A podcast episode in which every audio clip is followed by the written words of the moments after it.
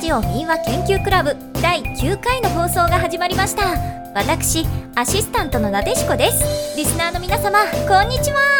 リスナーの皆様こんにちは。大和誠二です。自己紹介思いつかなかったみたいですね。ただの名前だけの紹介になってるしぷぷそこ笑わない。じゃあいつものようにちゃちゃんとハマってることについてのお話をどうぞ。去年ハマってたことでもいいかないいですよ。手短に。少しは語らせてほしい。はいはい。どんどん時間はなくなってますよ。えーと果実酒を作ることにハマってました。家で採れた梅とあんずを手始めにアメリカンチェリー、リンゴやオレンジ、シークワーサーを買ったり、かりんをもらってきたりして、もう手当たり次第つけまくったんだけどね。ふんふん。残念ですが、今年はできません。えそれはどうして？なぜなら、作ったお酒がちっとも減らないからです。考えたらさ、下戸なんだよね。カエルですか？ゲロゲロゲロ。違う。お酒が飲めないってこと。え飲めないのになんで果実酒なんか作ってるの？おかしくない？いやー、作るのが面白いのかなと思って。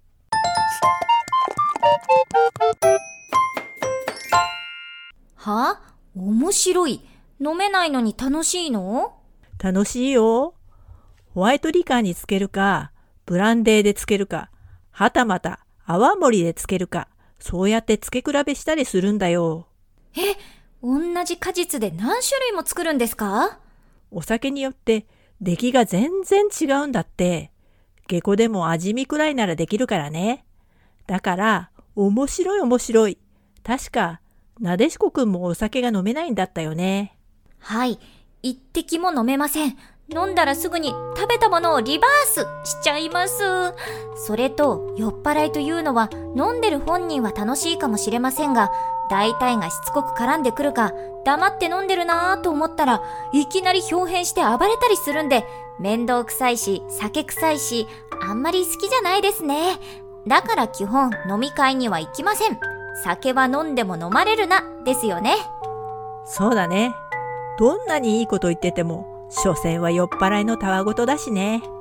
私は酔っ払いの発言は右から左に受け流してますよ。でも趣味は人それぞれですから、一人で楽しんでる分にはいいんじゃないでしょうか。私は後ほどお話しすることにして、その前に朗読のコーナーです。お菓子作りにも使えるからね、果実酒は。決して無駄になってないよ。皆さんも作ってみませんか？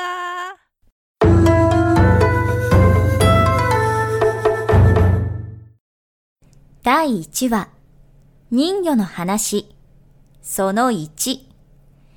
昔々、今の三重県の別穂の浦というところに、平清盛の父親の平忠盛がやってきた時のことです。そこでは、漁師が毎日網で魚を取っていました。ある日、大きな魚を捕まえました。しかしそれは、頭は人のようですが、口が突き出ていて、猿に似ています。体は普通の魚のようなものでした。それを3匹も捕まえました。1匹を2人がかりで背負いましたが、尾っぽが地面に引きずるほどの大きさでした。その魚は人間が近寄ると高いうめき声を上げ、その声は人間のようでした。また、涙を流しましたが、それも人間と同じでした。漁師たちは驚いて面白がり、2匹を忠盛様のところへ持っていくと、1匹を漁師たちに返してよこしたので、漁師たちみんなでそれを切って食べました。そんなに魚と味が違うこともなく、むしろ甘みがありました。これが人魚なのでした。その2、福井県に未仙岳という山があります。その山には未仙明神という神社があり、その明神様のお使いは人魚だと言い伝えられています。昔々のこと、未仙岳からほど近い浜辺の村でのことです。ある日漁師が浜にやってくると、岩陰に見慣れない異様な姿の者が日向ぼっこをして眠っていました。そっと近寄ってみると、大きさは120センチほど。頭は人間のようですが、首の後ろのところにトサカのようなものが生えています。胴体から下の部分は魚の形をしていました。漁師は、これが噂に聞く人魚だな、と思いましたが、あまりにも気味が悪いので、思わず近くにあった船を漕ぐ板を取って思いっきり振り下ろしました。人魚はひとたまりもなく体をブルブルと震わせたまま死んでしまいました。漁師はその死骸を海に投げ入れて帰りました。すると、やがて激しい風が吹き起こり、それから7日間というもの、海が荒れに荒れてやみませんでした。その猛風が過ぎ去ると元に戻ったと思いましたが、30日後に大地震が起こり、未仙岳から浜まで地面が裂けて、村ごと地中に飲み込まれてしまいました。これは明神様のたたりでした。その3、幌内村の部落にオマブという娘がいました。非常に珍しいほどの美しさを持つ娘でした。18歳になったので、村人は競ってこの娘を妻にしようとしました。すると、私にはもう決まった人がいます。と、娘は嬉しそうに返事をするのです。それは誰ですか？と聞くと娘は、それは今にわかります。と言うだけでした。恋人とは誰のことだろう？と、村の青年たちは寄ると触るとその話題で持ちきりでしたが、誰もそれが誰かは知らないのでした。村人ばかりではなく、実は娘にも自分のもとに毎晩通ってくる美しい男が誰なのかわかりませんでしたが、娘は幸せでした。しかし、不思議なことに娘の体は日に日に痩せて衰えていくのです。そして冬の吹雪の夜に娘は花が散ってしまうように死んでしまいました。村の老人は、神様が来たのじゃ。鮭の精が娘のところに通っていたのじゃ。これはよくあることでの、冬になると神様もぱったりと来なくなるものさ。だから娘は死んだのだ。美しく生まれてしまうと、こうしたことがあるから、やっぱりそんなことかもしれないぞ。と語りました。娘の死体はいつの間にか鮭になっていました。美しい人魚となった娘は、神の住む淵に水槽にされました。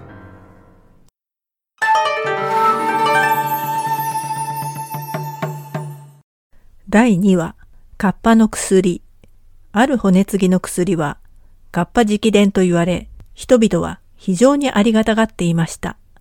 それは江戸時代に、ある武家の家で起こったことが原因でした。ある夏、8月の下旬のことです。残暑が厳しく、馬も馬屋にはいられないほどの暑さだったので、馬を川端に引き出して、木陰の小さな柳の木につないでおきました。しばらくすると、馬は何かわからないものを体につけて、馬屋を目指してものすごい勢いで走って帰っていきました。これを見た馬番の男は、不思議に思って後を追いかけていくと、馬屋の隅で馬が息をしているそのそばで、猿のようなものが手綱に巻きつかれてかがんでいました。馬番の男は、馬を柱に結びつけて、その猿のようなものを引き出して、庭の柿の木に弱えつけてよく見ると、それは猿ではありませんでした。頭の上が少しくぼんでおり、髪は赤い松葉のようで、猿くらいの大きさのものです。これは、話に聞くカッパだろう。などと言い合っているうちに、やがて主人が帰ってきたので、このことを詳しく話すと、主人は、おのれ、憎い集め。この川で時々人がいなくなるのは、みんなお前の仕業だな。なぶり殺してくれる。と、目を怒らせて、脇差しを抜いて、カッパの右手を切って落としました。すると、カッパはヘナヘナになり、涙を流しながら、私は今日、馬を淵に引き入れようとして、誤って引きずられてきました。命ばかりはお助けください。これからは、この一族の方々は言うまでもなく、この村の人には決して手を出しません。と言います。主人は、もともとお前を殺しても、私の手柄になるわけではないから、場合によっては命を助けてやる。しかし、その前に、まず詫び証文を書け、と言いました。するとカッパは、私は文字を書くことができません。その上、手もないので勘弁してください。どうか、お願いします。さっき切った私の手をお返しください。と言います。主人は、切った手を返しても、つなぐことはできないだろう。家に置き、お前を捕まえた証拠にしよう。と言うと、カッパはまた頭を下げて、ぜひともお返しください。お返しくださったら今夜中なら、元のようにつなげます。と言います。主人が、どうやってつなぐのだ？と言うと、私が薬を調合します。と言います。それなら手を返す代わりに、お前の薬の作り方を私に教えるのだ。と言うと、命の代わりならお安いことです。と、人払いさせて、密かに秘宝を伝えたので、それを丁寧に書き取って、手を返してやり、カッパを川に放してやりました。その後は、川では人がいなくなることもなくなりました。そしてさらに、この薬が不思議で、それを子孫に伝えたものが世の中の評判になったのでした。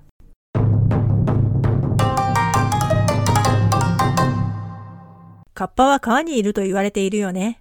溺死した人は土左衛門と呼ばれている。毎年の子供の川での水難事故は思ったより多いらしいよ。川というのは上流の様子がわかりませんからね。たとえ中流、下流で晴れていても、上流では豪雨で水の量がものすごいことになっててもわからないですよね。そうだね。それで鉄砲水みたいなのにやられたり、緩やかに水かさが増えていって、いつの間にか流れが激流になっていたりとかするから危ないよね。川に遊びに行くときは、川の様子や天気予報に十分注意してから遊んでくださいね。もちろん、警報なんかにも注意が必要ですよ。まあ、泳ぐのは夏だし、今で言う夏特有のゲリラ豪雨とかあるしね。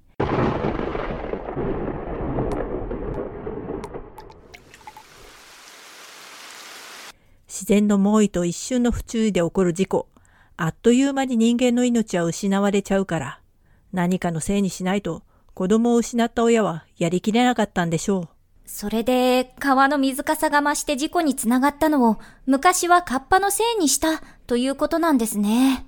そういえば、川の近くに遊泳禁止の看板でカッパの絵が描いてあったりしますよね。あるね。カッパの絵が描いてある看板。危ないから泳ぐな。という注意書きとともに、可愛いカッパと怖いカッパの絵が描いてあるものがあるよね。えー、それ見てみたいよしじゃあ、一緒に川まで、ゴーゴーえ、めんどくさ。そういうあなたには、ググールさんだね。そうですね。後で画像検索してみます。それと、カッパって人間のシリコ玉を食べるって言いますけど、シリコ玉って何ですか？ああ、それは昔の人が考えた架空のもの。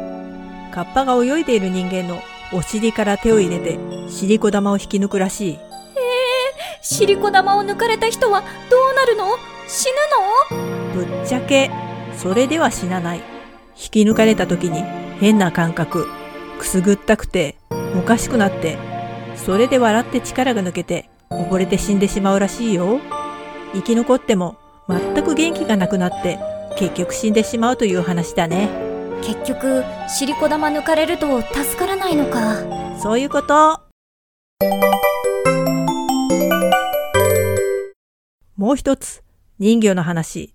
800ビクニの有名な伝説があるね。800ビクニ ?800 人もいるんですか？アナや違う違う。800歳まで生きた海さんという意味、女のお坊さんのお話ね。800歳？長生きだよね。どうしてそんなに長生きするようになったのか？のお話聞きたい？素直に聞きたいです。いいね。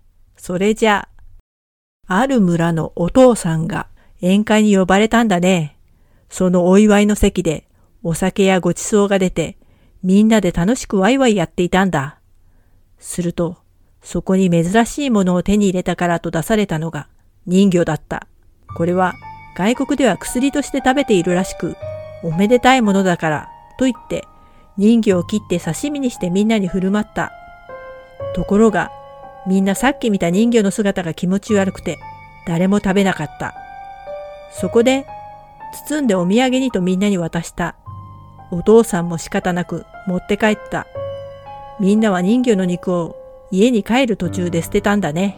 でもお父さんは酔っ払っていたので、かりそのまま持って帰ってしまった。そうとは知らない娘が、お土産のその肉を食べてしまいました。すると、娘はそれから少しも年を取らなくなってしまいました。親や友達、知り合いはどんどん死んでいくのに、自分だけは全く変わらない姿。悲しくなった娘は、海さんになって全国を旅して回り、800歳になって、やっと死ねました、というお話。じゃあ、人魚を食べたら死ねなくなるんですか？寿命がものすごく長い不老長寿じゃないかな。死なないわけじゃないと思うよ。だいたいそんなに長く生きたら、事件や事故に遭う確率も高くなるだろうし、それで後遺症でも残ったら辛くない？魔法みたいに体が再生するわけではないのか。それに、家族も友達もみんないなくなるのは寂しすぎる。一人ぼっちで長生きするのも辛いかも。うーん、まあね。私としてはそれよりも、もう一つの話の、明神の使いってところが引っかかるね。これは殺して捨ててるけど、食べてたらやばかったかもしれない。え？何故？気持ち悪い見かけですよね、この人魚は。うん。それこそ神様の食べ物という証拠かもしれない。神様用だよ。それが普通の形なんかしてると思う？そんなのを横取りしたりしたら、マジ死ねなくなる気がする。そういえば、昔ジャンプの地獄先生の漫画で、もうヌーベイってはっきり言っちゃってもよくない？大丈夫ですかね？そのヌーベイ先生の話で肉人ってありませんでした？あったあった。元ネタは中国の話で、大祭と呼ばれているもののことだね。日本ではおなじみのヌッペフホフのことだね。あれも食べると不老不死になると言われているよ。ぬぺぺおいらを食べるんじゃないよこんなに可愛い妖怪を捕まえてひどいやいむ、お前はヌッペフホフか。なでしこ、どこへやった？私はここですあぬっぺが逃げた今度見つけたら、八つ咲きにして、食してやる。しかし、人魚も、ヌッペフホフも、ちょっと見は人間に近いから、共食いに近い感覚があって、気持ち悪くて、食べるのをためらうよね。それで間違って食べちゃったらとてつもなく長生きしちゃうんですよね確か西遊記にも、人参花といって、人間の赤ん坊そっくりで、一つ食べれば4万7千年長生きできるという果物が出てくるね。三蔵法師は食べなかったけど、見かけが赤ちゃんだったらもろに共食いじゃないですかそんな普通の人は出されても食べませんよ三蔵法師もそんなの食べてまで超長生きしたいとは思わないだろうし手塚治虫の漫画の火の鳥も血を飲むと不老不死になるらしいよ。火の鳥は創作だけど、リアルではそのモデルになるものがあったのか。あの物語に関しては、私のサイトでいろいろと考察してるんだよねって話をもっと続けてもいいんだけど、そろそろ時間でしょ？なでしこくん。しかもハマった話を全然してないよね。いいのかい？話さなくて。そうだったじ次回に持ち越してもいいでしょうか？えー、どうしよっかな。えー、まさかダメなんですか？いや、ぜひ次回、ご存分にお話しください。私もまた考えておきます。それではリスナーの皆様今回もお聞きいただきありがとうございました。次回もよろしくお願いいたします。また聞いてくださいね。それでは皆様ごきげんよう。かしまし。次回予告今回と同じでハマっているものについて教えてなでしこくん。次もちゃっちゃと話します誰かさんみたいにダラダラ長々ホゲホゲとはやらないんで聞いてね。え？ボケボケってどういうこと？まだボケてません。